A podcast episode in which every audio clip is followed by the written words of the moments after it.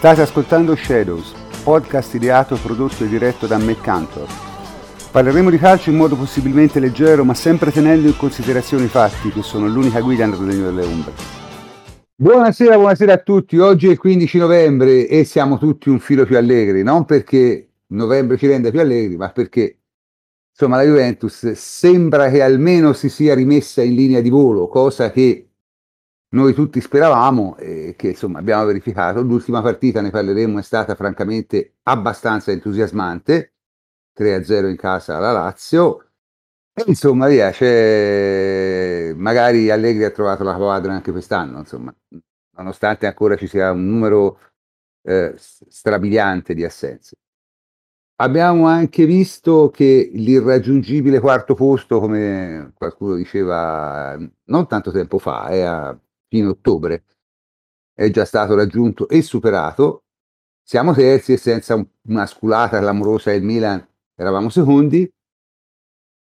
Abbiamo anche visto che, eh, diciamo, se prima si sospettava che il mondo arbitrale fosse, diciamo, non propriamente, diciamolo così, fosse marcio fino al midollo. Eh, se prima si sospettava, ora abbiamo avuto anche la conferma perché l'affare Donofrio è una qualcosa che sconfigge l'immaginazione. Insomma, il, il, il capo della procura dell'AIA che si fa beccare per traffico di droga pesante, reiterato e continuato, cioè nel senso una cosa completamente fuori da lui. Comunque, per parlare di tutte queste cose, compreso ovviamente le donne giovani, Stasera c'è stata una partita di Coppa Italia della Next Gen e c'è stata anche una partita della nazionale femminile. Eh, sono con me i soliti. Enrico Gatti, ciao. Ettore Gatti, eh. scusa, ciao, et- ciao Ettore. Ciao eh, prof. Ci ricasco ogni tanto, non c'è niente da fare. Federico no, Ienco, niente. ciao Federico. Federico, non ti abbiamo sentito, hai parlato? Sì, sì, dicevo ciao, stavo salutando, buonasera a tutti. Adesso, adesso, ti abbiamo sentito, adesso ti abbiamo sentito. Mario Correnti, ciao Mario. Salve a tutti, buona serata. E Michele Giliberti, ciao Michele. Ciao, ciao prof, ciao a tutti. E Mirko Marletta, ciao Mirko. Ciao prof e buon calcio a tutti. E anche Ugo Ciotti, ciao Ugo. Ciao prof, buonasera a tutti. Bene, questa volta abbiamo deciso di cominciare sempre con le donne giovani, ma di invertire un attimo la scaletta e cominciamo prima con i giovani e insomma, che stanno continuando direi a andare piuttosto bene, nonostante l'ultima sconfitta con la Roma che secondo me era ampiamente preventivabile. La Roma Primavera mi pare veramente molto molto forte, vero Ettore?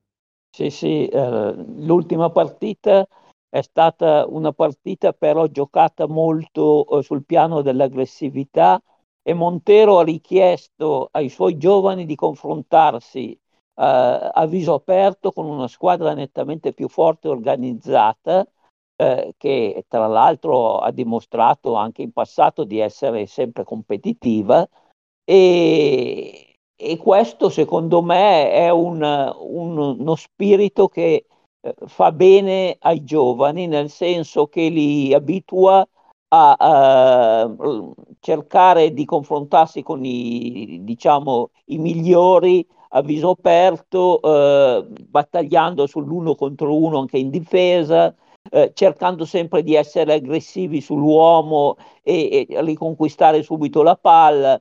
Comunque, diciamo, questo risultato negativo eh, avviene eh, a conclusione di un um, scorcio di stagione in cui eh, la Juve Primavera ha fatto molto bene, è riuscita persino a recuperare eh, un 4-1 eh, contro il Paris Saint-Germain eh, eh, a 5-6 minuti dalla fine. Eh, facendo tre gol, quindi un'impresa veramente mirabile, insomma, da parte dei nostri giovani e è riuscita uh, a comunque a, a, chiudere questa fase uh, al secondo posto eh, nel campionato primavera e quindi uh, è un bilancio ottimo dal punto di vista della squadra e soprattutto è ottimo dal punto di vista della crescita individuale. Secondo me ci sono almeno cinque giocatori che sono eh, diciamo eh, pronti per fare il salto di categoria, per essere aggregati alla next gen e eh, diventare, eh, iniziare il percorso da professionista e, e, e sono ehm, Oisen in difesa, che è un difensore eh, che raramente si vede eh, nel nostro, cam- nel, nostro calcio perché eh, sa eh, toccare il pallone in, eh, in, modo eccellente sia col destro che col sinistro, sa impostare, sa diciamo ehm, dare il pallone in modo lineare e semplice come si ve- non si vedeva da, da tempi antichi. Eh ricordiamo addirittura il grandissimo Scirea, ma non voglio fare dei paragoni assurdi, però voglio solo dire che è difficile trovare in un giocatore del 2005, quindi un giocatore eh, che non ha ancora eh, la maggiore età, eh, eh, una qualità tecnica così elevata. Ovviamente fa anche degli errori e a volte eh, diciamo delle ingenuità eh, che derivano anche un po' dalla sicurezza eh, eccessiva nei propri, nei propri, mezzi, però eh, sta facendo un percorso molto interessante. Eh, Nonge l'abbiamo visto anche nell'ultima partita, ha, ha dei tocchi eh, vellutati nel modo in cui riesce ad uscire dalle situazioni difficili con, eh, con un posizionamento del corpo e anche una capacità di smistare veramente eccellente, oltre a un discorso atletico e fisico che lo rendono effettivamente eh, superiore alla categoria. Poi abbiamo Ildiz che abbiamo potuto conoscere per la sua rapidità, per la sua capacità di tiro, per la sua capacità di vedere il gioco. Abbiamo As che eh, sta dimostrando di essere una guida per la sua capacità di inserirsi e di dettare il gioco per tutta la squadra, dando un, un ottimo contributo anche nelle risalite, nelle ripartenze. E poi abbiamo Turco che eh, quest'anno si sta confermando comunque un validissimo attaccante che eh, sa giostrare da solo ehm, in tutto l'attacco mi aspetto ancora di più da, da, parte di Mancini che comunque ha fatto delle buone prestazioni, ad esempio ha segnato due gol, uno ottimo contro il Cesena, eh, ci sono altri giocatori che sono in crescita e quindi è un bilancio importante sia sul piano individuale che sul piano collettivo. Bene, e come al solito è stata una disamina ampia, insomma si può dire tranquillamente che per la, per la under 19 le cose vanno come devono andare, insomma, ecco, nel senso sì, sì. è una stagione di crescita come era largamente preventivato, ma nella crescita ci sono anche un po' di risultati, no? si può dire così? Sì, sì, senz'altro, soprattutto eh, eh, Montero eh, non ha ancora eh, lavorato al massimo perché non poteva sostanzialmente con tutti questi impegni ravvicinati sull'organizzazione di squadra. Io mi spetto di più sul, su, per esempio sulla protezione nelle preventive a livello difensivo, eh, sul, sulla capacità anche eh, di eh, legare di più i reparti, insomma, eh, mentre il talento individuale si è mostrato pienamente sul discorso di squadra c'è ancora molto da lavorare, ma lo farà senz'altro perché era, eh, l'ha detto in un, in, nelle sue interviste, eh, che vuole molto lavorare sul gioco di squadra in questo periodo di, diciamo, di transizione, perché la, la, la, squadra primavera, il campionato primavera è bloccato fino a, all'inizio del prossimo anno e quindi tranne alcuni che saranno magari ceduti alla next gen per rafforzare, per entrare nel clima di questa serie professionistica, eh, gli altri potranno lavorare insieme al gruppo. Bene, bene, bene, bene, bene, bene. Sono, sono molto contento di quello che dici e insomma, adesso la primavera si ferma, giusto? Fa la stessa sì, pausa della Serie Sì. E ricomincia a gennaio, quindi con la Serie A. A gennaio, a gennaio. Ok, perfetto. Invece chi non si ferma è, è, la next gen, giusto? E in tutti i sensi, perché stasera avevamo una partita di Coppa Italia con uh, il San Giuliano City, che se non sbaglio è la squadra di San Giuliano Milanese. Eh, e L'abbiamo vinta, l'abbiamo vinta in maniera un po' rocambolesca e mm, ci racconta qualcosa Michele Giliberti. L'abbiamo vinta sì con uh, un po' di sofferenza, anzi un po' tanta sofferenza, soprattutto nel finale, eh, però ci sono anche belle notizie. Eh, anzitutto, oltre alla vittoria, ovviamente, eh, le belle notizie è che ormai siamo a eh, 5, 4 vittorie consecutive di seguito. Eh, il precedente eh, era un pareggio con l'Albino F, quindi se guardiamo nel complesso sono 6 risultati utili consecutivi, eh, considerando anche Juventus Next Gen Triestina. Insomma, l'ultima sconfitta è stata con il Lecco il 19 di ottobre. E, ehm, poi abbiamo avuto appunto Albino Leffe e Juventus che è finita 1-1 in pareggio. Eh, la cavalcata trionfale contro la Feralpi Salò in Coppa Italia, sempre 5-2 in questo caso la vittoria, 2-1 contro il Novara, eh, l'1-0 contro la Provercelli, questa partita fresca fresca del 12 novembre con eh, il gol del veterano Poli, eh, uno dei fuori quota della Juventus Next Gen, e la partita di oggi con il San Giuliano, San Giuliano City, eh, che come ci ricordava il nostro Mirko Marletta, ha effettivamente il logo identico, copiato un po' da quello del Manchester City, po' imbarazzante la cosa, vabbè, ma senza voler fare critiche sul logo per carità. È, ehm, è una squadra che milita nel, ovviamente nella stessa serie eh, dalla Juventus Next Gen, quindi eh, nello stesso girone, eh, ma è più in basso in classifica, eh, quattordicesima, mentre la Juventus Next Gen attualmente è ottava. Eh, però le partite ovviamente che si giocano in coppa, partite secche, sono sempre complicate, soprattutto se giochiamo fuori casa. La partita è stata molto bella. Per, una per uno spettatore, diciamo, neutrale eh, è stata bella perché le azioni ci sono state, tranne i primi dieci minuti un po' di studio ovviamente, ci sono state tante azioni rocambolesche anche. Eh, diciamo che eh, la next gen ha colpito quando doveva, eh, ha avuto dei momenti affolate di, dove si è fatta vedere molto bene in attacco.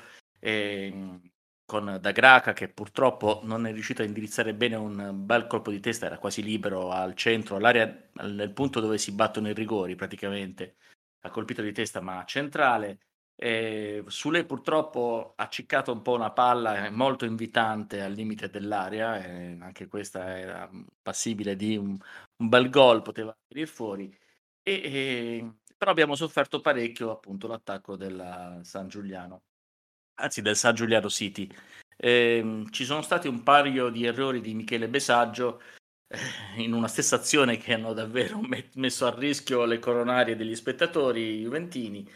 Eh, però poi alla fine eh, c'è stato questo gol di Kudrig eh, inventato da molto fuori area, diciamo quasi dalla tre quarti, un tiro eh, forte, teso, che eh, ha colpito un giocatore eh, del San Giuliano City si è impennato ed è diventato imparabile per il loro portiere. Quindi 1-0 ed è finito il primo tempo. Nel secondo tempo abbiamo sofferto tantissimo il San Giuliano ha quasi sempre mantenuto il possesso della palla, salvo nostre ripartenze eh, anche molto molto pericolose perché abbiamo avuto varie occasioni una delle quali con Iocolano che ha colpito un palo clamoroso, bellissimo tiro da fuori aria, rientrare, il classico come adesso si chiama tiro a giro, ma insomma era un tiro del Piero ma speculare dall'altro lato. Eh, veramente molto molto bello, meritava ben altra sorte, purtroppo invece si è, si è stampato sul palo, e, palo interno, quindi poi alla fine la palla è ritornata in campo, però eh, non c'è stato un altro esito. Ecco, mhmm, devo dire da questo punto di vista, dal punto di vista della partita, sicuramente il migliore in campo è stato il nostro terzo portiere, perché, ehm, ha giocato appunto il terzo portiere, anche se si è rivisto, ehm, Senko in in in panchina, Marco Raina, che ha fatto una serie di parate davvero strepitose e in un caso una doppia parata, ehm, quella sull'errore di Besaggio che di cui vi dicevo prima, davvero clamorosa. E, ehm Buonissime notizie vengono dalla coppia difensiva Stramaccioni-Riccio che ha cercato davvero di arginare ed è riuscita ad arginare l'attacco del San Giuliano City. Meno bene Barbieri che è stato parecchio impegnato sul suo lato, eh, bene anche Kudrig, eh, da Graca eh, non è riuscito a essere incisivo, però è bene anche che lui giochi, come potete vedere dalla formazione c'erano parecchie assenze, ha voluto risparmiare il mister Brambilla sia Rafia eh, che Barenecea, quindi eh, lo stesso Compagnon ha giocato come anche Pecorino, quindi ehm, diciamo una formazione da Coppa Italia, ha voluto far rifiatare i giocatori della prima squadra e far giocare quelli del, invece della, diciamo, più, quelli che avevano giocato meno. Eh, da notare che comunque eh, oggi credo non avessimo alcun fuori quota, anzi senza credo, non avevamo alcun fuori quota, l'età media era 20 anni e virgola 6, quindi bassissima praticamente quasi un under, anzi un under 21, quasi un under 19 potremmo arrivarci. E quindi bene così, la partita era una partita secca, quindi era importantissimo vincerla. Vi ricordo che la vittoria della Coppa Italia poi dà accesso comunque ai playoff, quindi non è una cosa da scartare mh, mm, a priori, non è mai da scartare a priori un torneo e poi è sempre bello poter andare avanti in questi tornei e magari arrivare più lontano possibile, sia per l'esperienza eh, degli stessi calciatori, perché le partite secche eh, sono ben diverse e anche molto più combattute, se vogliamo, di quelle di campionato, eh, sia anche per l'orgoglio appunto della squadra. Quindi bene così, la prossima partita sarà contro uh, la Pro Patria. Eh, si giocherà il uh, 19 di novembre, quindi vedremo un po'. La Pro Patria è un po' indietro in classifica rispetto a noi, ma di un solo punto, quindi al dodicesimo posto Ehm, sarà anche questa una partita complicata perché giocheremo di nuovo fuori casa. Tutto qui, prof. Ok, ok, grazie, grazie della, delle informazioni, come al solito molto molto esaurienti, perché la next gen, diciamo tutti i ragazzi della next gen avranno un'occasione importante perché quando la Juve eh, ricomincerà diciamo, a allenarsi e dovrebbe essere il 6 dicembre, il 5 e il 6 dicembre, sicuramente un buon numero di loro sarà convocato, per, non altro per fare gli allenamenti, ma sicuramente giocheranno anche gli amichevoli, insomma, sarà interessante perché mi dicono, mi dicono che eh, la Juve voler, vorrebbe provare a aggiustare la squadra a gennaio senza comprare nessuno, cioè usando, usando i giovani nonostante tutte le cose si sentono dire, eh, poi per carità, se capita un'occasione di comprare un laterale destro lo compri, però eh, l'impressione che si ha è che la Juve non voglia, non voglia eh, fare degli acquisti frettolosi a gennaio di cui poi si potrebbe anche pentire, ecco. Non, non, non, hanno, non hanno questa intenzione.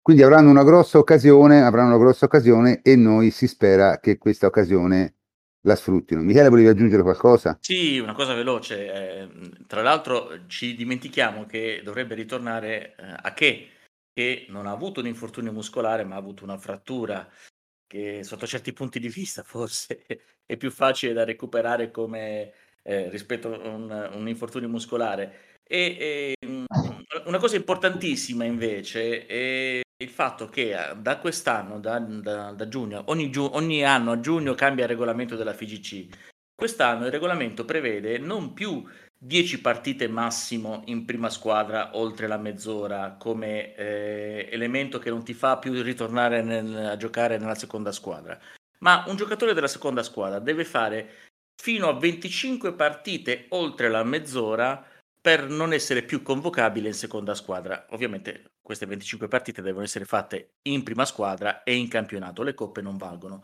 E questo dà un'ulteriore occasione di poter uh, sperimentare, perché 25 partite sono praticamente metà campionato, quindi... Eh, due terzi. Eh, ecco, due terzi, sì, più di metà del campionato. Quindi la possibilità di molti di, di, di far giocare tantissimo ecco, i giocatori della, della, next gen, della seconda squadra, in prima squadra, di poterli provare anche di più. Ovviamente le cose devono andare anche bene, in un certo modo, ecco. Però eh, secondo me è importante. Prima era davvero, davvero penalizzante, cinque partite soltanto ti impedivano poi di poter ritornare a giocare in seconda squadra. Eh, forse diciamo hanno aggiustato il tiro, si sono resi conto che non si favoriva in questo modo neanche la possibilità che qualcun altro potesse essere solleticato da voler mettere su una seconda squadra, cosa che per il momento ancora insomma, rimane soltanto la next gen un, un unicum nella Serie C. vedremo. Ma guarda, secondo me è, è una cosa incomprensibile, cioè è incomprensibile. Perché avere una squadra come la Next Gen c'è solo da guadagnarci. Probabilmente quando vedranno che la Juve riuscirà a farsi davvero dei giocatori di ottimo livello in casa, eh, molti cambieranno idea, perché se no non, non vedo altra ragione. Perché sì, è una spesa, ma insomma voglio dire, per i bilanci delle squadre di Serie A, francamente non è una spesa terribile, specie per le grandi squadre. È proprio una questione di miopia, secondo me, proprio miopia, miopia politica, cioè non, non capire come le cose eh, ti potrebbero servire. Comunque. Prof, questo vale soprattutto per le squadre che fanno le coppe, perché ovviamente i CTP nelle coppe europee mm, servono tantissimo. Altre squadre magari hanno più l'interesse ad avere una seconda squadra, diciamo, non ufficiale, voglio dire, i proprietari, eh, ricordo qui il Napoli che ha il Bari come seconda squadra, da cui tra l'altro attinge, perché alcuni giocatori della primavera del Bari sono andati a finire nel Napoli, eh, oppure altre situazioni come quella dell'Udinese e il Watford, quindi magari hanno altri interessi, ecco, diciamo così.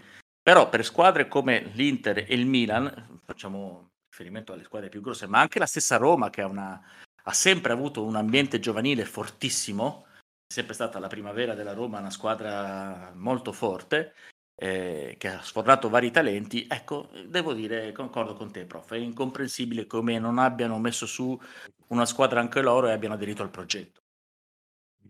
È destino della Juve quello di fare sempre il, come si dice, di essere un groundbreaker, no? Cioè quella che, che... vabbè, eh, va bene così, insomma, non c'è problema. Veniamo un attimo adesso alle donne che invece abbiamo la nazionale e mi dicono che Mirko si è parecchio divertito a vedere la partita. Com'è finita a proposito?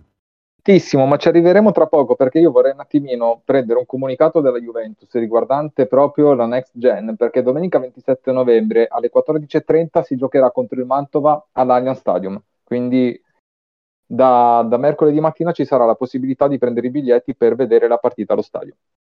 Bello, bello, bello. Dopo le donne finalmente si è portata anche la next gen sul terreno dei grandi.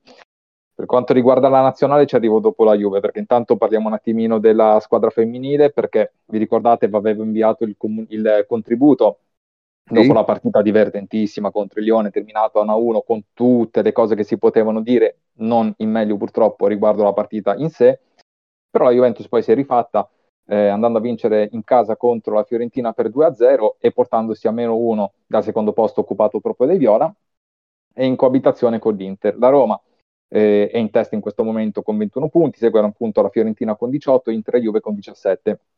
Roma che per sfortuna nostra ci ha battuto i calci di rigore nella finalissima di Supercoppa italiana che è ritornata nel formato usuale, quello con la sfida secca tra la vincitrice della Coppa Italia e quella del campionato, mentre nelle ultime due edizioni era stata scelta un po' l'opzione forzata nella stagione post pandemia della Final Four che comunque era un formato che secondo me era molto molto interessante e se si potrà proporlo nelle prossime stagioni sarebbe bello rivederlo.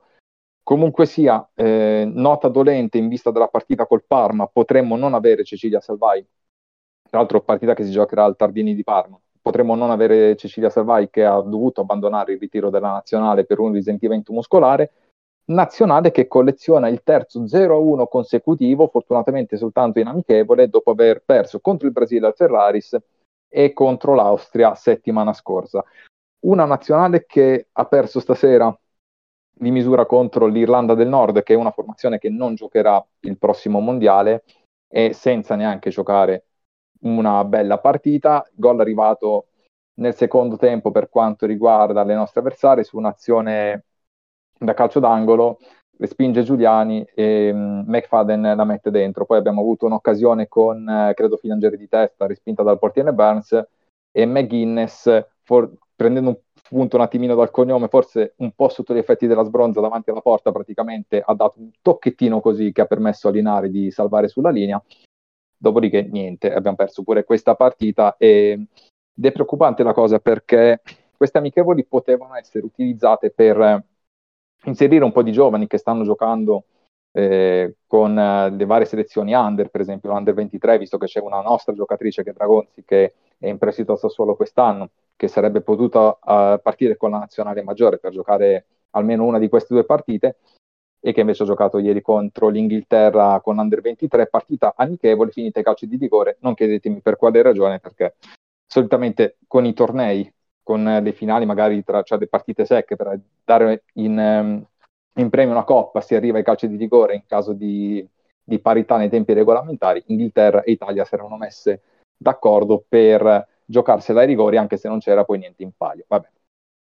Sorvolo su questo. Comunque è una nazionale che preoccupa perché eh, al di là delle sconfitte vengono chiamate praticamente sempre le stesse, sì e no, soltanto una o due giocatrici sono ogni tanto le novità nelle convocazioni.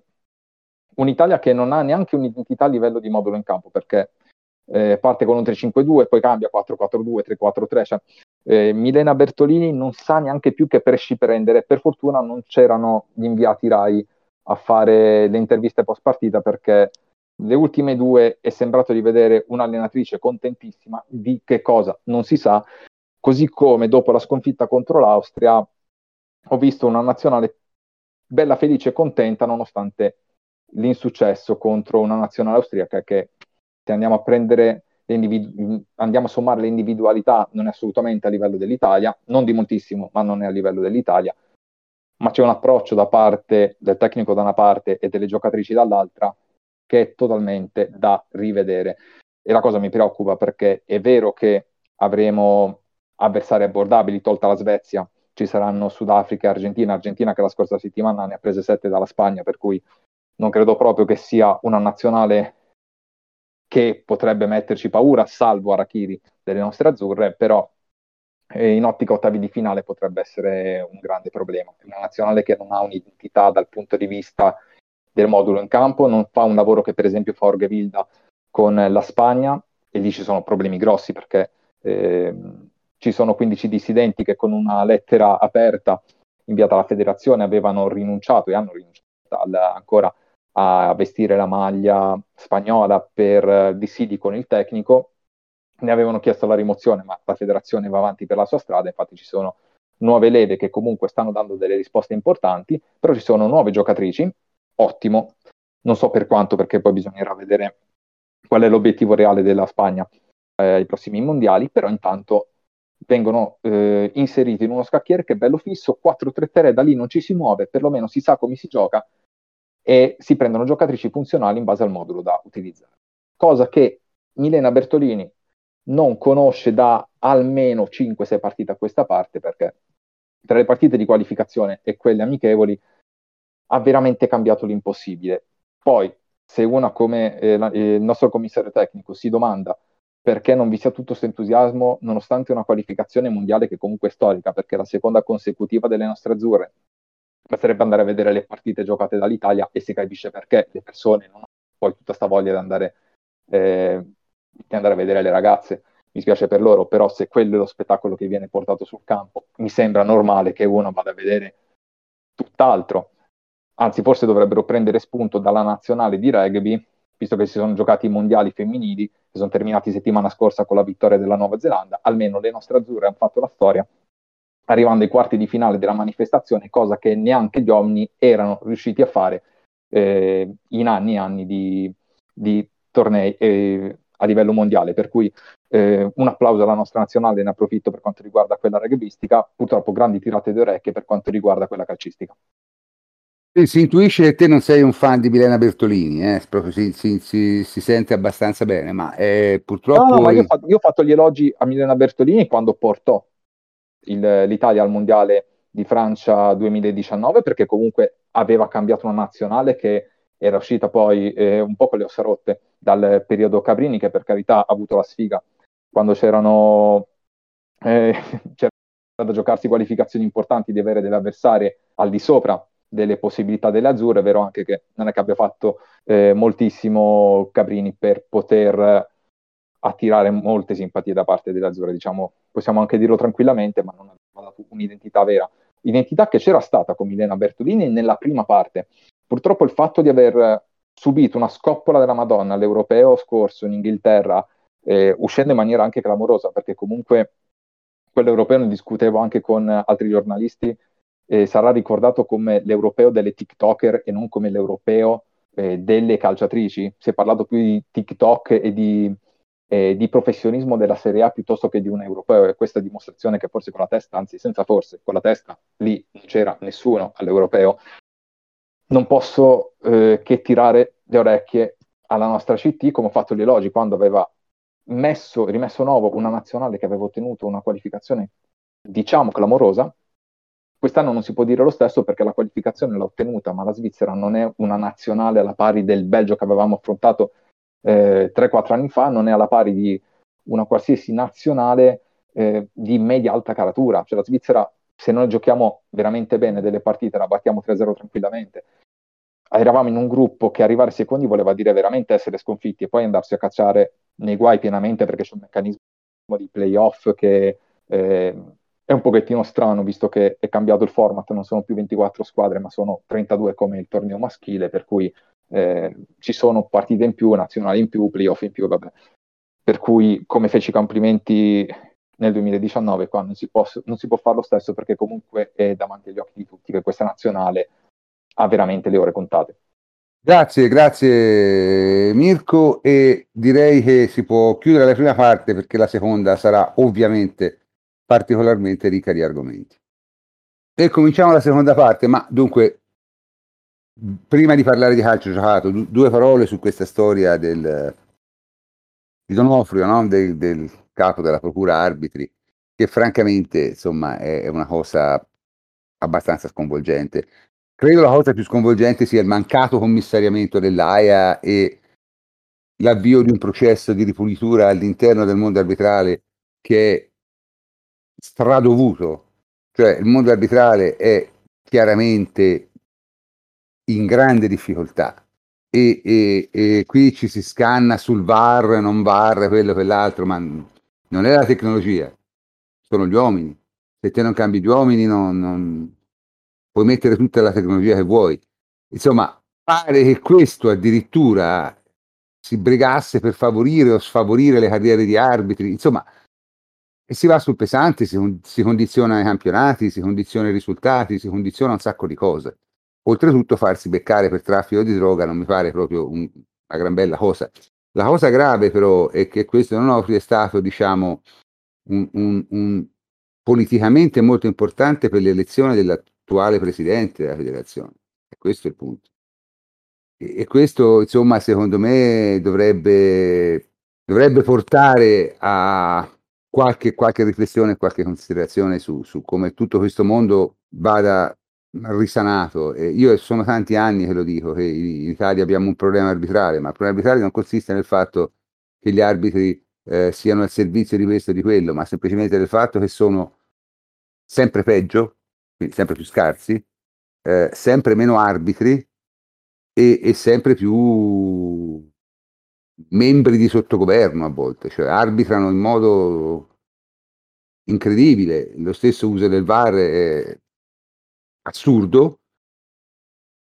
Insomma, boh, non lo so, nel senso, continuiamo a fare finta di niente, questo è il tipo dell'Italia, no? si fa finta di niente e si, e si va avanti, però non è mai una grande idea.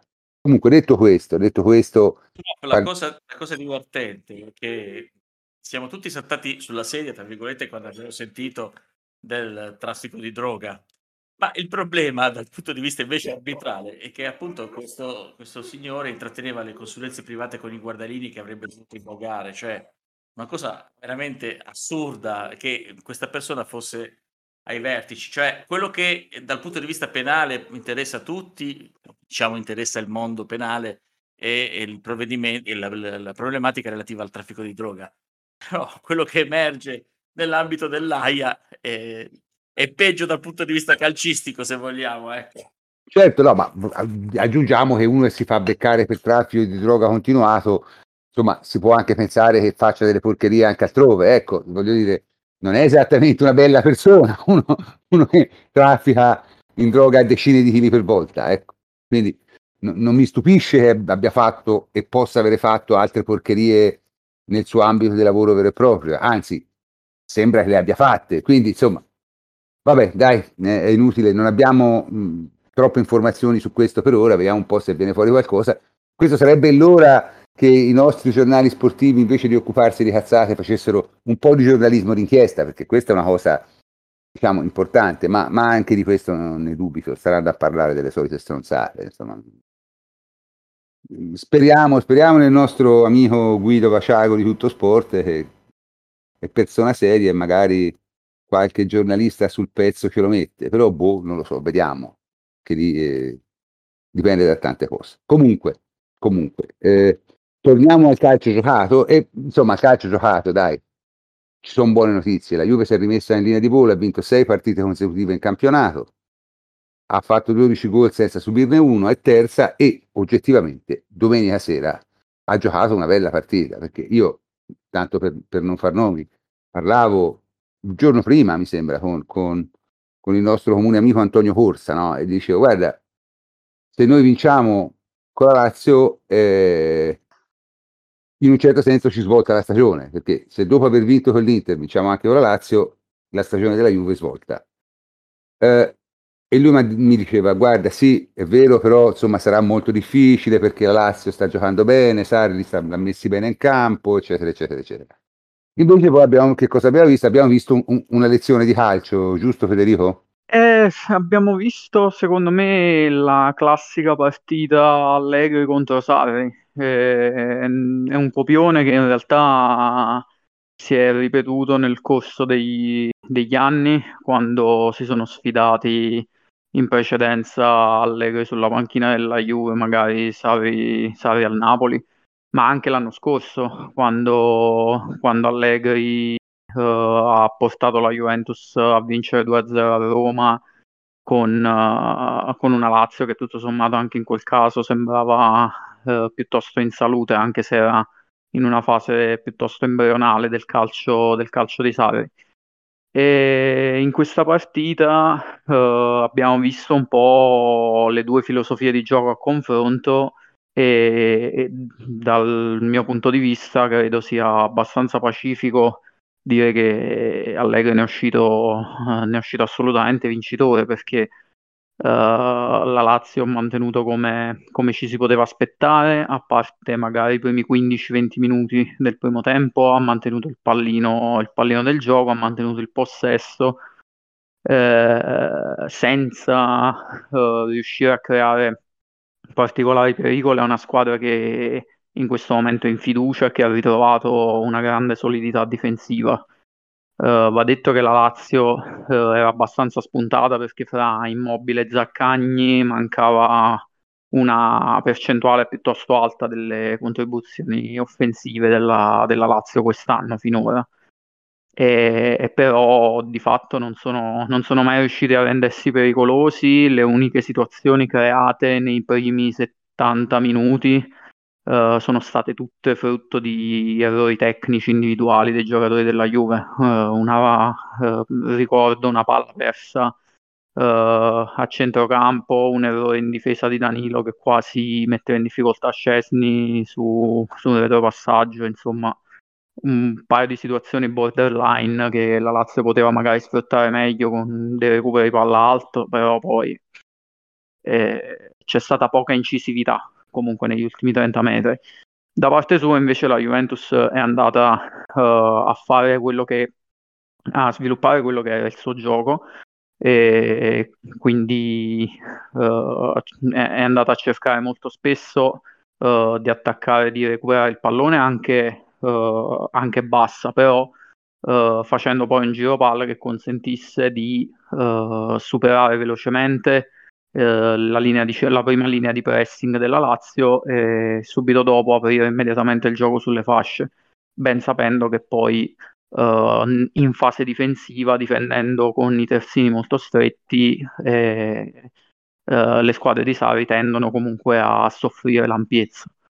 E in questo senso è stata importante la partita di Kostic che eh, impiegato nel giusto contesto, con uh, un equilibrio di squadra che gli consenta di fare più il quinto che l'ala pura, e che sfrutta quindi le sue caratteristiche, sta disputando delle ottime partite contro la Lazio, ma l'abbiamo visto anche contro l'Inter. E quindi la Juventus in realtà ha sofferto poco, uh, è stata molto concreta nelle occasioni che ha avuto. Eh, abbiamo rivisto un Ken in forma smagliante in questo momento perché pur essendo ancora uh, avendo ancora i suoi soliti difetti diciamo in fase di costruzione in fase di possesso è ancora abbastanza grezzo, sporco e uh, insomma sempre le sue solite, uh, le, i suoi soliti problemi quando si tratta di giocare spalla alla porta e cucire il gioco. Però in fase offensiva si è ritrovato, ha ritrovato le sue qualità che sono gli spunti in profondità e soprattutto la precisione sotto porta. Quindi uh, siamo riusciti a trovare il vantaggio sfruttando noi un errore in palleggio della Lazio di Milinkovic, di Milinkovic Savic nel secondo tempo abbiamo ricominciato uh, mettendoli sotto per 10 minuti finché non abbiamo trovato il gol, uh, uh, il secondo gol e anche questo è stato un ottimo segnale dal mio punto di vista perché non ci siamo chiusi dietro aspettando che la Lazio ci venisse a prendere per gestire la partita ma siamo andati noi a prenderci il secondo, il secondo gol e da lì in poi è stata, è stata accademia. Mm, note da registrare, direi una buona prestazione di Chiesa, impiegato come quinto a sinistra al posto di Kostic. E ancora una volta una buona prestazione di, uh, di Fagioli che a centrocampo c'ha un po' uh, ha, ha, tappato diverse, diversi buchi in questo momento e una nota di merito direi per, per, Locatelli e Quadrato che erano a mezzo servizio, erano anche in dubbio fino alla mattina della partita, però poi soprattutto Locatelli ha disputato direi una gran partita finché è stato in campo. E quindi nulla, e abbiamo visto, come dicevo all'inizio, un classico Allegri contro Sarri in cui eh, la squadra di Sarri non riesce a trovare il gol, invece la squadra di Allegri eh, riesce uh, ad essere molto pratica, molto concreta e, e, soprattutto solida. E quindi abbiamo portato a casa una partita con pieno merito e ci rilancia notevolmente sotto tutti i punti di vista, direi. Sì, eh, io aggiungerei anche l'ottima partita di Rabiot, ormai sta diventando una costante, però ha giocato molto bene anche, anche, anche domenica. E, e, soprattutto si cominciano a vedere cose da Juve, cioè nel senso una partita in cui te tutto sommato affronti senza i tuoi migliori giocatori, perché nella, nell'11 iniziale mancavano tutti quelli che possono essere considerati i migliori giocatori della Juve, Chiesa, Pogba, Vlaovic, Di Maria e Paredes. Cioè, nella formazione iniziale non c'erano questi cinque giocatori. Insomma, batti 3-0, siamo andati col 2-0, sul 2-0 senza questi giocatori. Poi ba- batti la Lazio così, francamente non... Cioè, insomma, so, so, sono solo buone notizie, sono solo buone notizie. Devo anche dire che questa sosta capita a fagiolo perché è chiaro che ci sono alcuni giocatori della Juve, per dirne due, Bonucci e Quadrado, che non ce la fanno veramente più, si devono riposare, devono trovare, cercare di ritrovare la forma in questo mese e mezzo perché ci serviranno, sono utili tutte e due e, e, e speriamo che lo facciano. Eh, noto comunque che, eh, insomma, al solito, no? Eh, le previsioni disastrose di neanche 15-20 giorni fa sono al solito andate in, in bacca, no? Perché nel senso, allora, quando io dicevo che Allegri sta alla Juve per delle ragioni, Allegri sta alla Juve perché è uno di quei allenatori che può risolvere la situazione che si era creata nei primi due mesi. Poi anche lui non è un taumaturgo, magari qualche volta non gli riuscirà, però ha dei precedenti piuttosto buoni è questo che lo rende affidabile, è esattamente questa la ragione. Pensate un, un altro allenatore con quello che si è creato i, il primo mese, il primo mese e mezzo. Cioè, io ne vedo veramente pochi in grado di reggere e di ritrovare la squadra, di ridargli solidità difensiva, di eh, vincere sei partite di fila. Cioè, francamente non lo so, io boh, sarà che io ho sempre considerato gli allenatori come appunto un, un, qualche, un valore aggiunto alla squadra, nel senso la squadra deve essere forte, però un allenatore che tiene la testa a posto, tiene la testa fredda, quando succedono le cose che sono successe alla Juve nel, nel, nel primo mese e mezzo, ecco, francamente, secondo me è, È bravo, è bravo. Io non, non so che ne pensate voi. Sì, eh, devo dire che Allegri è stato, anche lui probabilmente ha avuto un paio di momenti in cui si è fatto prendere un po' dalla situazione, però è un, un allenatore che ormai ha un'esperienza decennale a, a altissimi livelli e quindi è riuscito a capire un po' la situazione, a, a compattare soprattutto la squadra, è riuscito a trovare anche una, una, una sistemazione tattica che insomma, si, si adatta meglio alle caratteristiche dei giocatori che aveva a disposizione in quel momento, è riuscito a valorizzare soprattutto due giocatori, soprattutto nelle ultime partite che abbiamo vinto in questa striscia di sei, di sei vittorie. Il primo, come diceva Federico, è Kostic, perché finalmente Kostic ha eh, fatto vedere quello che aveva fatto vedere l'anno scorso a Francoforte, quindi un giocatore in grado di fare la fascia, di essere molto pericoloso in avanti e di essere anche molto utile dal punto di vista tattico in aiuto poi in ripiegamento eh, per in aiuto alla difesa e secondo me è riuscito anche a valorizzare un giocatore come Ken che io vedo molto migliorato soprattutto in, per quanto riguarda le scelte perché Ken ha, aveva, ha degli tecnici che sono evidenti soprattutto nel controllo della palla però secondo me sta migliorando molto nel, nello scegliere quale giocata fare, lo vedo molto più concentrato e lo vedo soprattutto una buona coppia con, con Milik, perché Milik che può diciamo il ruolo della, eh, di, di, raccordo fra attacco e centrocampo con un giocatore di fisico eh, e corsa come Ken lo vedo molto bene. E quindi insomma è riuscito a, a trovare anche un ruolo eh, a Alexandro di questo centrale di sinistra che lo sta eh, l'ha rimesso tra i giocatori con, su cui si può fare più affidamento, visto che ormai nella fascia probabilmente non, non ha più la forza eh, per farlo. Quindi diciamo che Allegri eh, probabilmente ci ha messo un po', i problemi non sono tutti risolti, però penso che può, può, possa guardare con più ottimismo alla ripresa, sempre che se riusciremo a trovare una, una soluzione a quello che forse è il problema più grande che ancora che quello degli infortuni, perché ancora sono troppi.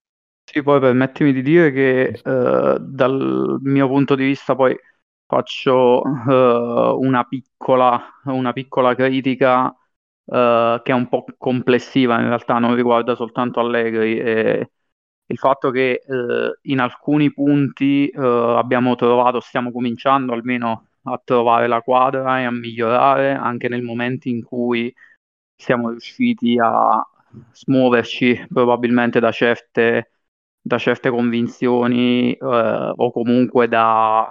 Eh, cioè c'è stato il coraggio di, di, fare un certo tipo di scelte perché in questo momento parliamoci chiaro, l'ha detto anche il prof prima, eh, abbiamo Bonucci e Quadrato che sono in difficoltà enormi e con Bonucci in campo l'atteggiamento della squadra cambia e cambia in negativo. Questo al momento mi sembra innegabile, tant'è vero che Uh, anche Gatti, uh, con tutte le incertezze che può avere, anche se lui stesso sta migliorando, eh, l'approccio generale della difesa sembra, sembra, tutto sommato migliore, sembra reggere rispetto a quando c'è Bonucci e l'abbiamo visto a Verona.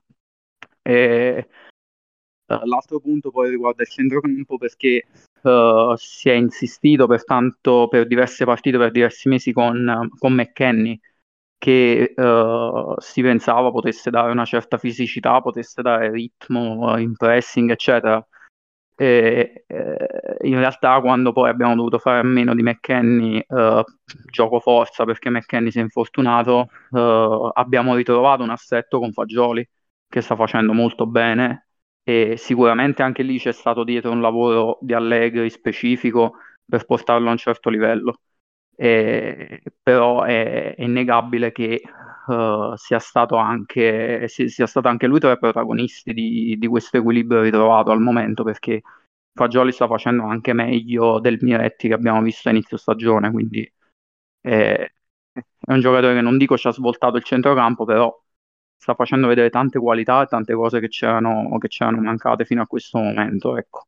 Quindi, e poi rispetto a quello che succedeva fino a un mese e mezzo fa, non ci spingiamo più al ventesimo del primo tempo, ma corriamo per tutti i 90 minuti, che, che aiuta, insomma. Ecco. Assolutamente sì, assolutamente sì. Abbiamo una condizione fisica che tutto sommato sembra buona nonostante tanti infortuni e c'è quasi quel rimpianto di essere arrivati adesso alla sosta in queste condizioni fisiche, però mi fido di Allegri quando dice che comunque è, è meglio fermarsi adesso e recuperare. E, e, poi concludo dicendo una critica, cioè una piccola critica, non tanto ad Allegri, ma quanto complessiva, perché poi Allegri ha avuto diffi- delle difficoltà pacifiche per cercare di uh, mettere delle pezze un po' ovunque.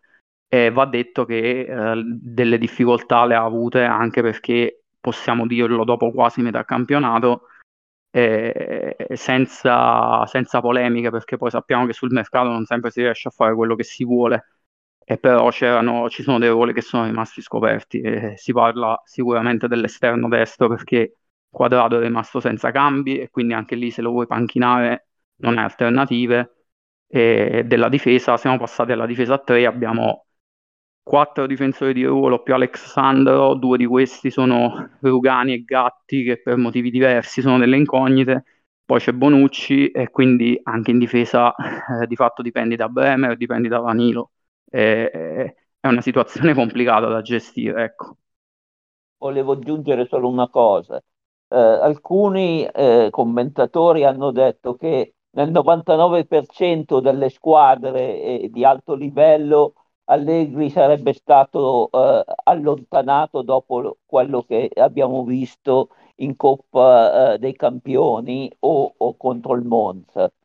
Eh, eh io invece sottolineo il fatto che nella tradizione juventina eh, era, eh, che fa parte effettivamente di quell'1%, però significa che è una società che ha in mano la squadra, perché nel momento in cui il presidente si è anche esposto in modo critico rispetto a quello che era successo, la squadra poi ha mostrato una reazione anche, diciamo, attraverso una maggiore compattezza nel, eh, nel, nei giocatori che si sono visti coinvolti ancora di più nella eh, coesione che è importante per riuscire a superare ostacoli che sono anche oggettivi, perché gli infortuni sono stati una situazione che a volte si è creata anche per l'accumulo di partite che si sono registrate eh, nel tempo, eh, partite molto ravvicinate che hanno creato problemi, problemi di preparazione anticipata, quindi una serie di situazioni che era oggettivamente difficile da gestire. Una società seria valuta i problemi e cerca di risolverle in modo da eh, valutare poi alla fine della stagione come è andato il percorso ed eventualmente scegliere strade alternative. Invece se si ragiona in termini del 99%, si fa so- semplicemente una polemica nei confronti di una tradizione che invece ha dimostrato che la Juve è la squadra più vincente a livello nazionale. Le altre squadre che hanno proceduto spesso diversamente non hanno ottenuto gli stessi risultati. Ricordiamo che la Juve ha avuto praticamente solo due gra- grosse sostituzioni eh, storicamente dagli anni 60 in avanti, quando Rabitti è subentrato Carniglia e poi eh, nell'occasione della sostituzione di Ferrara a metà stagione che aveva fatto un, un, un campionato e un'eliminazione in Coppa eh, che noi tutti ricordiamo e che non aveva più in mano lo spogliatoio. Eh, eh in altre situazioni, eh, tranne poi nel caso delle dimissioni volontarie di, di Lippi o di altre case costituzioni eh, nell'ultima fase, si tratta semplicemente di, di, situazioni particolari. Di solito la Juve, e poi nella, nella situazione della società di Allegri, non eh, cambia mai in corso della, stagio- della stagione perché è un, un discorso di fiducia anche nei confronti dell'operato dell'allenatore. Allora, il discorso, il discorso molto semplice è un altro, cioè nel senso è chiaro che Allegri ha un capitale da spendere, nel senso io posso capire che se questo campionato qui all'inizio del campionato l'avesse fatto un allenatore che te non conoscevi, uno nuovo, insomma, magari forse la tentazione di mandarlo via, ma Allegri sai benissimo che allenatore è, sai benissimo quello che può fare, sai benissimo quello che può dare e sai benissimo che se gli dai tempo, lui dalla squadra si fa seguire, perché qui voglio dire, non è una questione di, di, di cioè lo storico conta, lo storico conta, eh, conta il, il, l'allenatore che sei. E noi avevamo detto tutti che, che, che Simone Zaghi era un buon allenatore, ma non era un allenatore di vertice. E si sta vedendo anche quest'anno. Si è visto l'anno scorso e si sta vedendo anche quest'anno. Eh, insomma, abbiamo detto tutti che Palletti era un ottimo allenatore frenato dalle sue paturnie personali. Quest'anno che sembra per ora tenerle sotto controllo, il Napoli sta volando. Che poi un'altra cosa di cui vorrei parlare, perché insomma anche questo è un fenomeno abbastanza interessante, perché il Napoli secondo me non è una squadra particolarmente attrezzata, ha dei buoni giocatori, ma non c'è ragione per cui abbia 41 punti, se non una serie di overprestazioni, di overperformance ai limiti del fantascientifico. Questo mi porta a, all'argomento che volevo affrontare, diciamo, per ultimo, no? Ma questo campionato è veramente chiuso o no? Io non lo so, questo. Non lo so. Però so una cosa, che eh, quando te vai bene, cioè se nelle condizioni del Napoli di adesso, che francamente gli sta andando all'acqua per l'orto da tutte le parti, tutto vuoi meno fermarti.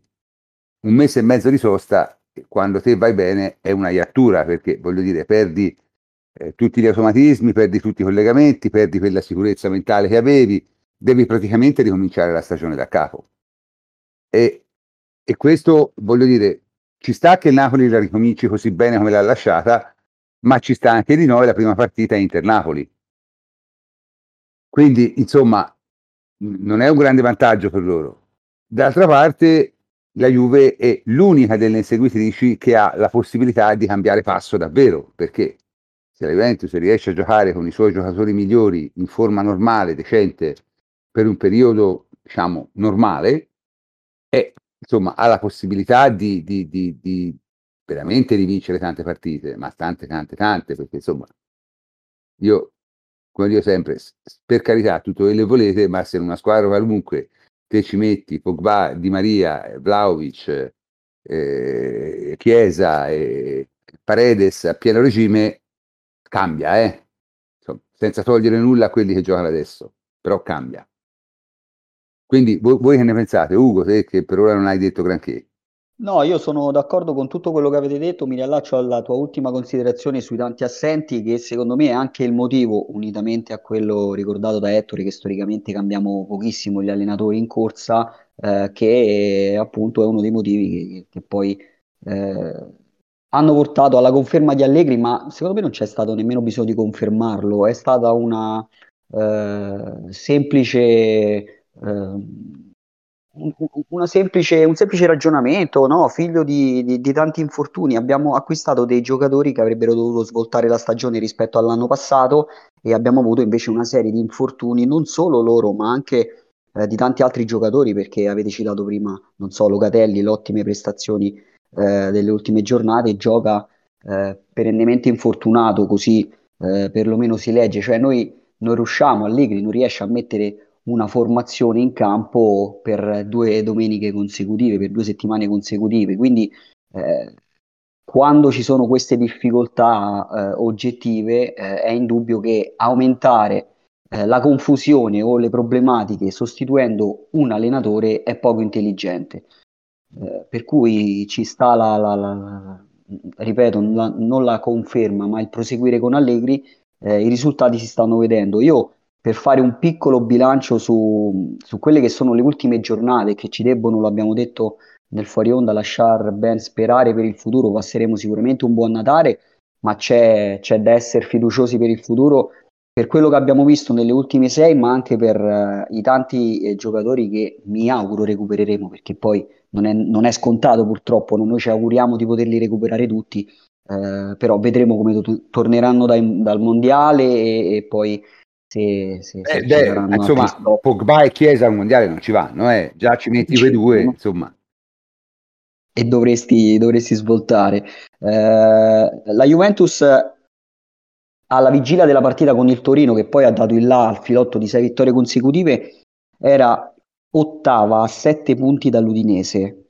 Eh, da lì alle successive sei partite la Juventus scavalcherà cinque squadre, Inter, Roma, Udinese, la, citiamo perché è stata scavalcata, ma eh, mi sembra insomma normale che poi eh, prima o poi venisse risucchiata, Lazio e Atalanta stessa. Eh, di fatto rubando punti su tutte quante, 14 sull'Udinese, 8 sulla Roma, 12 sull'Atalanta, 3 sull'Inter, 8 sulla Lazio e 5 sul Milan, solo sul Napoli non abbiamo recuperato punti.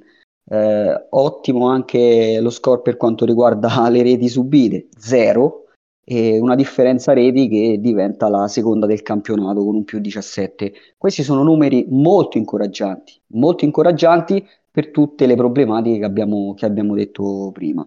Eh, per cui c'è da essere felici, eh, oltre ai numeri che sicuramente spiegano, c'è poi la percezione, io vado sempre molto di pancia, cioè quello che vediamo nelle ultime giornate secondo me poi ditemi anche la vostra, è, di, è, è una Juventus che eh, sa interpretare, al di là del, del, della condizione atletica che è visibilmente migliorata, sa interpretare meglio le partite. Noi eh, prima al, alla prima occasione subita andavamo in confusione e ci restavamo quasi per tutta la gara. A volte giocavamo i nostri 20 minuti iniziali, poi al primo squillo avversario non la recuperavamo più. Oggi siamo dentro la partita anche quando subiamo, perché noi in queste partite abbiamo subito. Abbiamo subito con il Verona, abbiamo subito con l'Inter, abbiamo subito con il Lecce. Qualche tiro, qualche, qualche palo, qualche traversa, però non siamo andati in balia dell'avversario. Siamo usciti di testa, siamo usciti fisicamente e questo è merito dell'allenatore che ha ritrovato un gruppo, un gruppo che non è nemmeno quel gruppo che lui probabilmente preventiva alla gira del campionato. Quindi eh, questo ci deve veramente lasciare ben sperare per quello che vuol dire Allegri, Allegri al centro di un progetto, cioè anche i calciatori mi sembra che oggi abbiano ritrovato una certa fiducia eh, nei confronti del mister, o perlomeno questa è la sensazione mia. Poi ci mettiamo le interviste di Allegri che mi sembra molto più quadrato, meno spiritoso, eh, però più pungente rispetto a, a prima, l'anno scorso e anche alle prime giornate. Ci mettiamo l'esplosione di questi ragazzi giovani, eh, ci mettiamo ecco, altre considerazioni, no? vi ricordate Allegri non, non, fa migliorare i giocatori, questo penso sia il miglior Rabiot della sua carriera, Fagioli sta esplodendo, Gatti piano piano in sordina, Sandro che adesso fa il braccetto e ci domandiamo ma forse è meglio rinnovarlo o meno, Kostic a tutta fascia, giocatore eh, direi devastante a tratti. Eh, cioè, che cosa vogliamo, vogliamo dire? Eh, niente, solo eh, forse noi tra di noi lo sapevamo, però ho letto tanti isterismi, oggi vedo che questi eh, haters eh, sono un po' così, più, più no, in balia. Io infatti vedo su internet, su Twitter soprattutto, ah sì, ora gli allegristi sono tornati, però abbiamo giocato malissimo. È innegabile che abbiamo vissuto un periodo di crisi gravissima, insomma, in Champions League abbiamo fatto molto molto male, probabilmente il peggior girone di qualificazioni della prima fase che abbiamo giocato in Champions League, eh, la peggiore forse non lo so, da, da, quando siamo stati eliminati con il Galatasaray, anzi forse molto peggio di quella lì, molto peggio di quando fummo eliminati, ricordo nel 2002, forse quello era il secondo girone con l'Arsenal. No, allora il paragone è il eh, Ancelotti. Ancelotti fece un girone di questo tipo qui, solo che arrivò quarto, non terzo. Sì, mi sembra che era, però quello forse era il secondo girone quando... No, no, era il primo, era il primo, era il primo. Era il primo? Sì, Forse era il primo. Eh, sì, comunque insomma, è innegabile che sia stato un periodo di confusione e di crisi, quello è innegabile, nessuno dice, dice che non è vero. Però mi sembra che ora Allegri ha trovato la quadra, come dicevamo prima, si fa capire anche dai giocatori. Io, si vedeva nelle prime partite di campionato che al, in quei momenti di difficoltà Allegri cercava di scuotere la, la squadra, cercava di dare indicazioni, ma proprio non c'era, non c'era collegamento, non c'era dialogo fra, fra la squadra e Allegri. Ora mi sembra che lavorando, che poi è quello che un po' tutti in questo podcast sottolineavamo, c'era bisogno di lavorare con pazienza per eh, superare queste difficoltà e mi sembra che Allegri, lavorando con calma, sia arrivato in una situazione in cui la squadra finalmente funziona e soprattutto fa interpretare, come dice sempre Allegri, eh, le partite. Quando c'è da soffrire, soffre, quando c'è da attaccare, attacca anche bene, anche contro l'Inter. Eh, non abbiamo fatto anche nel primo tempo che abbiamo giocato così così, però quando ci presentavamo in avanti eravamo pericolosi, quindi è vero, abbiamo fatto male nella prima parte, però penso che non possiamo, quello che fatto non lo possiamo purtroppo rimediare, però penso che per andare in avanti possiamo fare una buona Europa League. Quindi io penso che insomma, il lavoro di Allegri eh, c'è stato eh, nel riprendersi dalle prime difficoltà. Sì, il, il discorso è, è molto semplice, cioè, allora, te adesso hai rimesso a posto le cose e hai anche rimesso a posto la classifica perché il Napoli non lo guardiamo perché se noi pensiamo che il Napoli continua così, vabbè, vincono loro, bravi loro, applausi, ovation, ovazioni orejas, insomma, è difficile, eh, stanno, stanno, sono a un ritmo spaventoso. Però, diciamo, la classifica è molto rimessa a posto perché la Juve potrebbe girare sopra 40 punti, che come si era cominciato sembrava veramente una cosa fantascientifica. Ricordo che l'anno scorso la Juve girò a 34. Ora mancano quattro partite, ne ha 31, eh, c'è due sono Cremonese e Udinese, poi c'è Napoli e Atalanta. Però, insomma, francamente, una Juve vicina a 40 punti, io o anche sopra, non mi sembra impossibile da, da, da da prefigurare e un girone d'andata in cui sei partito così male, hai fatto così male e comunque giri sopra 40 punti, insomma, francamente. Poi ripeto, tu, tutto, dipende, tutto dipende sia dal Napoli ovviamente e, e, e, e da, da, come riuscirai a, da quali giocatori avrai a disposizione a gennaio. Ripeto, io credo che solo con Chiesa e Pogba in condizioni, diciamo, a, a, a a tutto servizio questa squadra cambia tantissimo. Tra l'altro, tatticamente, io sarei anche intrigato da vedere Chiesa e Kostic fare gli esterni, una a sinistra e Chiesa a destra. Mi dicono a destra Chiesa non va bene, ma può darsi che segna qualche gol di meno, però secondo me se te Chiesa lo metti a quella parte, il terzino di là diviene il mal di testa, eh?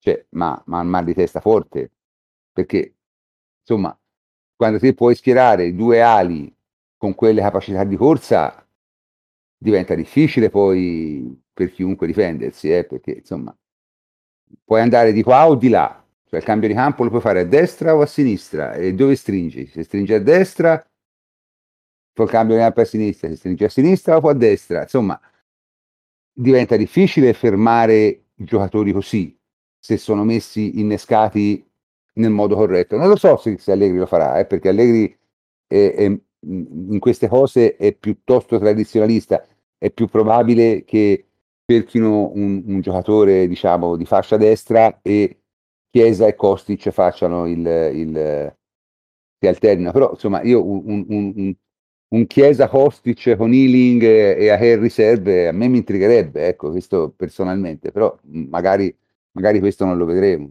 Non so che ne pensate voi. Se posso, sì. Se posso aggiungere, io invece sarei molto intrigato nel vedere Costi, come dicevi tu, prof, eh, terzino, quando è ripulito e sa farlo nelle fasi difensive, perché Kostic è un terzino ideale nel eh, dare appoggio in avanti a una corsa ottima, potrebbe fare le sovrapposizioni, andare eh, sul fondo, quindi questa potrebbe essere anche una soluzione per dare davanti un, una soluzione eh, ulteriore in cui possiamo giocare sia con Di Maria e, e Chiesa come eh, i due eh, appoggi in avanti. Non lo so, non lo so. Io, io ritengo che Allegri difficilmente, almeno all'inizio, si muoverà dalla difesa a 3 perché, difesa, perché mettere Bremer lì nel mezzo, è, se visto bene, insomma, fa tutta la differenza del mondo. Cioè, se a Bremer te lo metti fare centrale con una difesa a 3, la difesa diventa praticamente insuperabile centralmente. E quindi, insomma, è una tentazione troppo forte. Io, io personalmente credo che Allegri continuerà col 3-5-2. Bisognerà capire come lo declina, cioè chi sarà la seconda punta, spesso Di Maria probabilmente. Chi sarà il laterale destro?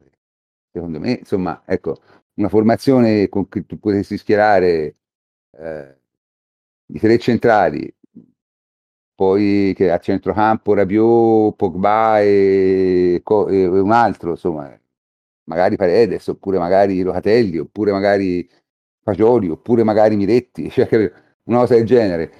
Due esterni come Kostic e Chiesa e due punte, anzi una punta davanti e una un po' dietro come Di Maria, insomma, secondo me diventi gioca- difficilmente giocabile per parecchie squadre in Serie A, eh? io la vedo così. Poi magari Allegri la vede in modo diverso, io ripeto, non, non è il mio mestiere, mai poi mai mi sentirei di dire a Allegri quello che deve fare. Io solo che insomma, probabilmente questa sarebbe una cosa che a me piacerebbe, piacerebbe molto vedere. Magari ne vedremo un'altra e sarà pure meglio, eh, perché poi le cose, le cose non si possono mai sapere. Comunque, in ogni caso, siamo arrivati alla fine anche di questa puntata, no? E c'è qualcuno che vuole aggiungere qualcosa? Ma eh, io però... Ugo. Vai, eh, Ugo, vai. A, al volo, al volo, eh, solo per eh, riprendere quello che ha detto Chiesa poi a, a fine partita, eh, dopo la vittoria contro la Lazio, eh, stuzzicato un po' sulla posizione perché poi aveva anche ehm, ha fatto l'assist, eccetera. Lui ha detto: Sì, è la posizione di campo che, che prediligo. Eh, e anch'io pensavo a come potevamo eventualmente schierarci no? a sinistra o a destra. Pensavo anch'io un Chiesa a destra, ma proprio perché Kostic eh, comunque lì è devastante e io poi ho visto Healing che mi ha davvero impressionato e visto che ci abbiamo provato con, con Miretti e con Fagioli non vedo perché non possa trovare più minutaggio Healing eh, immaginavo un Chiesa a destra lo ricordavo una bella vittoria con Pirlo mi pare contro il Milan dove segnò due gol se non sbaglio proprio partendo da destra centrandosi e tirando di, di sinistro, se non ricordo male. Insomma, un giocatore che può fare entrambe le fasce. Allegri penso che non, non, ci metterà troppo eventualmente a convincerlo. Poi con la voglia che ha di tornare in campo, penso che Chiesa la farebbe anche il portiere. Federico.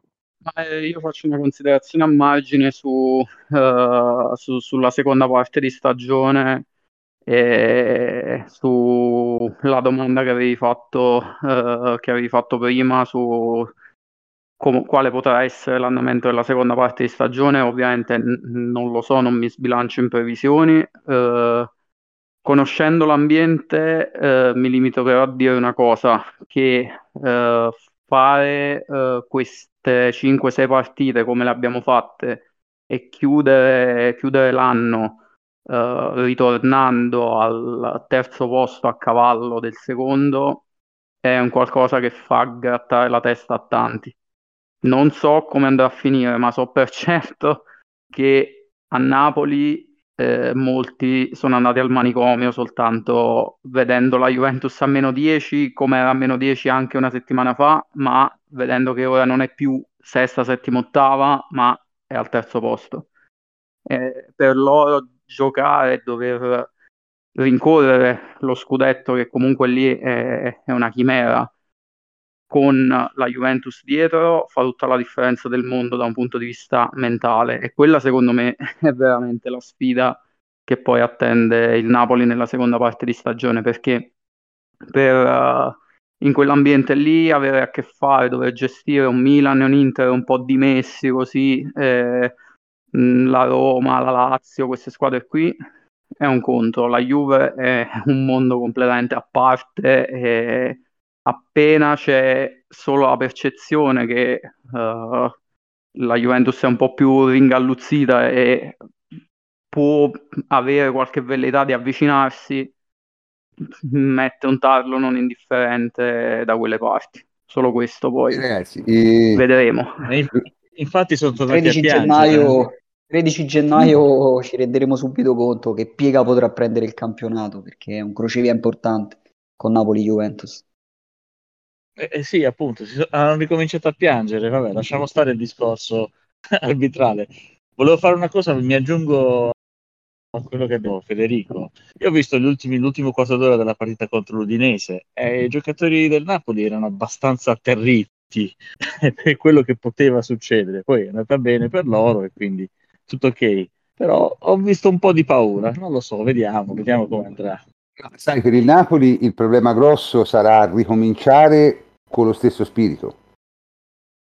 Cioè, eh, questa è la vera difficoltà del Napoli.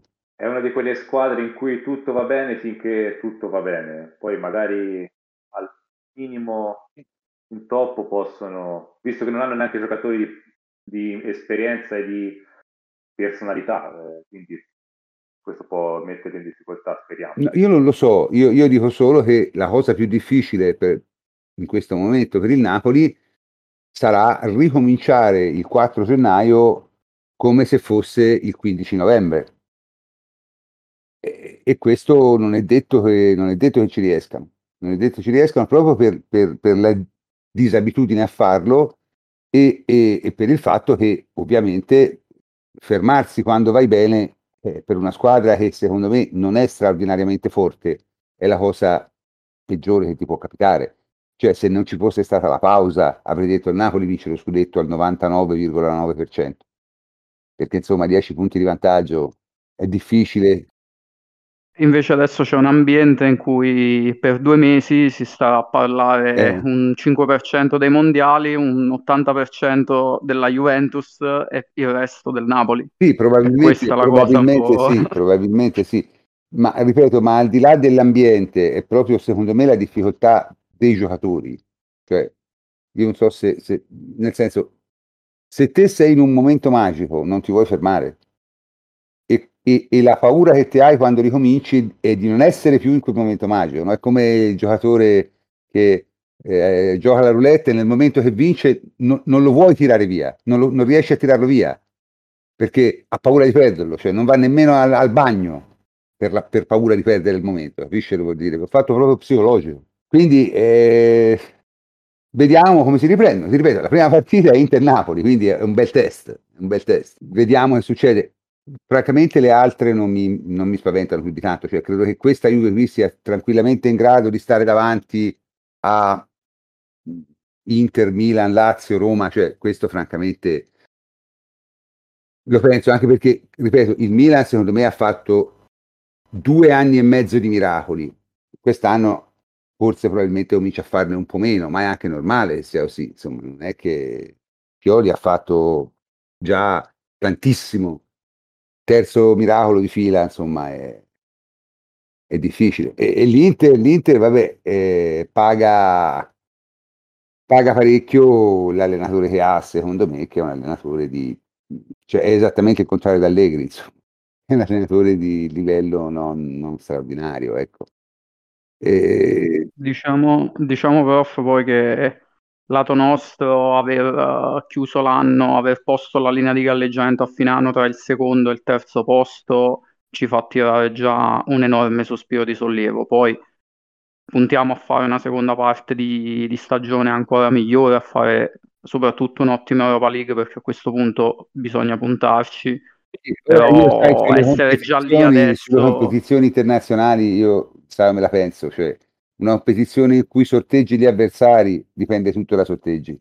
Quindi bisognerà anche vedere. Ah, bisogna giocarsela a cuor leggero, sapendo di leggero. essere, di essere cuore competitivi. Poi dipenderà anche da come si mette il campionato, eh, perché insomma eh, Certo, però essere arrivati a Natale con eh, vi- lì vicino pone delle prospettive un po' diverse, ci fa stare un po' più tranquilli perché la mia paura era arrivare a metà stagione con l'ansia di dover rincorrere il quarto posto e quella poteva essere una situazione veramente scomoda. Invece adesso siamo molto più a nostro agio, secondo me. sì, ma voglio dire, è, è- è normale che sia così in un certo senso, no? Perché la Juve Cioè, se la Juve non facesse una seconda metà di stagione molto migliore della prima, io sarei molto perplesso. Cioè, vorrebbe dire che qualcosa è veramente andato completamente storto, perché con, con gli innesti che deve fare la Juve può solo migliorare.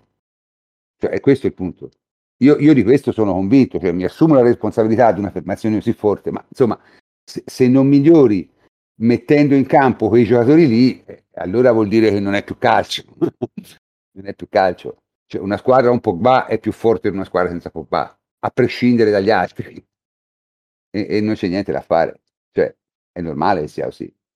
Una squadra in cui, in cui te puoi schierare eh, giocatori di alto livello e di un livello che nessuno delle squadre di Serie A possiede, cioè gente come Pogba e Di Maria nelle altre squadre di Serie A non c'è. Poi guardare, Pogba è fermo e Di Maria non ha giocato tanto bene, però il, il, il, livello dei giocatori è quello, insomma, non è che la categoria è quella lì, non è che, che cambia perché hai giocato male un mese. Francamente sarei perplesso se la Juve non dovesse fare molto meglio la seconda parte di stagione che la prima. Ora poi se questo molto meglio ti possa portare a insidiare il Napoli, parecchio dipende dal Napoli ovviamente. E se continuano diciamo tranquilli, vincono se, se, la, fa, se, se la, fanno sotto eh, possono anche perdere, possono anche perdere. Però vediamo un po', insomma, vediamo che succede. Io non ho idea. Diciamo che non, non, riesco nemmeno a fare delle ipotesi sensate perché proprio questo tipo di stagione non ha precedenti. Questa è una cosa che, che la gente non riesce a capire. Cioè, una stagione in cui te ti fermi un mese e mezzo tra la quattordicesima e la quindicesima di andata è una cosa inaudita e toglie qualsiasi possibilità di fare delle previsioni ragionevoli. Come dico sempre io, tutto quello che si può dire è che probabilmente al rientro le cose saranno, per, qualcun, per qualche squadra le cose cambieranno.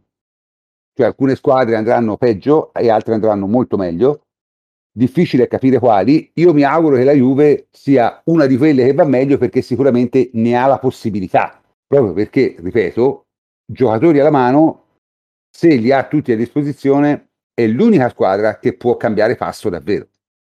Tutto lì, perché né il Milan, né l'Inter, né la Lazio, né la Roma lo possono fare, è evidente. E, eh, prof, il fatto che poi ci troviamo in questa posizione di classifica, isperata fino a qualche settimana fa, e, e lo abbiamo fatto sempre in emergenza, eh, avvalora ancora di più questa fiducia che dobbiamo avere perché eh, siamo attualmente terzi, come dicevi prima, se il Milan con un colpo di coda nel finale non batte la Fiorentina siamo addirittura secondi e lo siamo con i ragazzi giovani, senza Vlaovic, senza Di Maria, insomma l'abbiamo citati, non, non, fini, non finiamo più.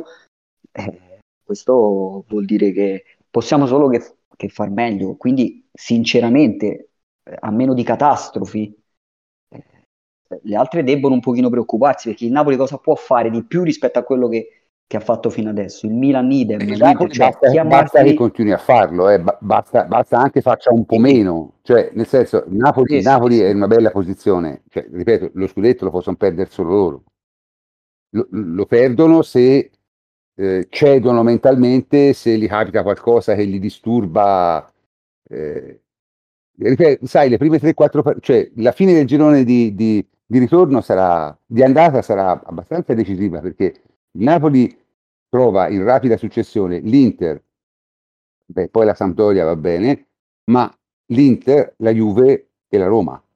Delle quattro, delle quattro partite di giocare il Napoli, tre non sono facili. E, e, e, e se dovessero uscire da queste quattro partite non bene, ecco lì, lì potrebbero perdere qualche certezza e se una squadra del livello del Napoli, che ripeto non è un livello eccelso, ha buoni giocatori ma non ha nessun giocatore veramente forte, tranne forse Osiben che però insomma a me non è che mi faccia impazzire come giocatore, però, però insomma è forte, e lì Giorgiano, sì però anche lui insomma secondo me cala, alla, alla, fine dell'anno ne parleremo in modo diverso di, di Caraspiglia. Eh, ma dico, non è una squadra che ha particolari giocatori forti, ha particolari giocatori di personalità o di esperienza. Se perde, diciamo, l'entusiasmo, perde la fiducia, può fare come, come spesso abbiamo visto fare l'Atalanta, eh, perché poi insomma è lo stesso genere di situazione. Cioè di perdere 10 punti nel giro di 5 partite. L'Atalanta l'anno scorso sembrava dovesse arrivare seconda, poi è arrivata ottava. Cioè, eh. Quindi eh, tutto può essere, tutto può essere. Eh, ripeto, l'unica cosa che posso dire, e questo me ne piglio la responsabilità, sarei estremamente stupito se la Juve facesse una seconda parte di stagione peggiore della prima, ecco, almeno in campionato. So, sarei veramente stupito. Quindi, e su questa diciamo, affermazione mi sento anche di chiudere la trasmissione e comincio col salutare tutti i miei complici a partire da Ettore Gatti. Ciao Ettore. Eccomi. Ciao prof eh, e un grazie a tutti gli ascoltatori. Federico Ienco, ciao Federico. Ciao prof, un saluto a tutti eh, con l'augurio sincero che questo mondiale possa essere un flop clamoroso ed essere dimenticato il più presto possibile. Ciao. Mario Correnti, ciao Mario. Mario non lo sentiamo perché probabilmente si è infilato da qualche parte, ma facciamo punto di averlo salutato. Mi sentite? Adesso sì. Mi sentite? Sì. Ah sì, ecco, no, buonanotte prof, buonanotte a tutti, forza Juve. Ok, perfetto. Michele Giliberti, ciao Michele. Ciao prof, mi accodo a Federico così imparano a farci il mondiale a Natale che voglio dire, non ci sta proprio, dai. Un saluto a tutti. Mirko Marletta, ciao Mirko. Buonanotte a tutti. Mirko, stavi in una caverna, rifai il saluto. Ciao, buonanotte a tutti. Beh, questa è una caverna un po' meno profonda, ci possiamo accontentare. E abbiamo anche Ugo Ciotti. Ciao Ugo. Ciao prof, buonanotte a te, a tutti noi della redazione e a tutti gli amici che ci hanno ascoltato. Allora, eh, ovviamente faremo qualche podcast anche durante la pausa per il mondiale, chiaramente non so la frequenza, ma insomma almeno uno, due per parlare un po' del mondiale, per far quattro chiacchiere, poi avevo promesso al mio amico Mirko Marletta che si poteva parlare una volta di nuoto, eh, perché insomma, a me piace molto questa cosa, e il nuoto è, è un grande esempio eh, di come si fa, si costruisce un movimento di livello mondiale partendo quasi da zero, o comunque da poco. E quindi magari in, questi, in questo mese e mezzo in cui non avremo eh, la serie, la serie A faremo altre cose, ok?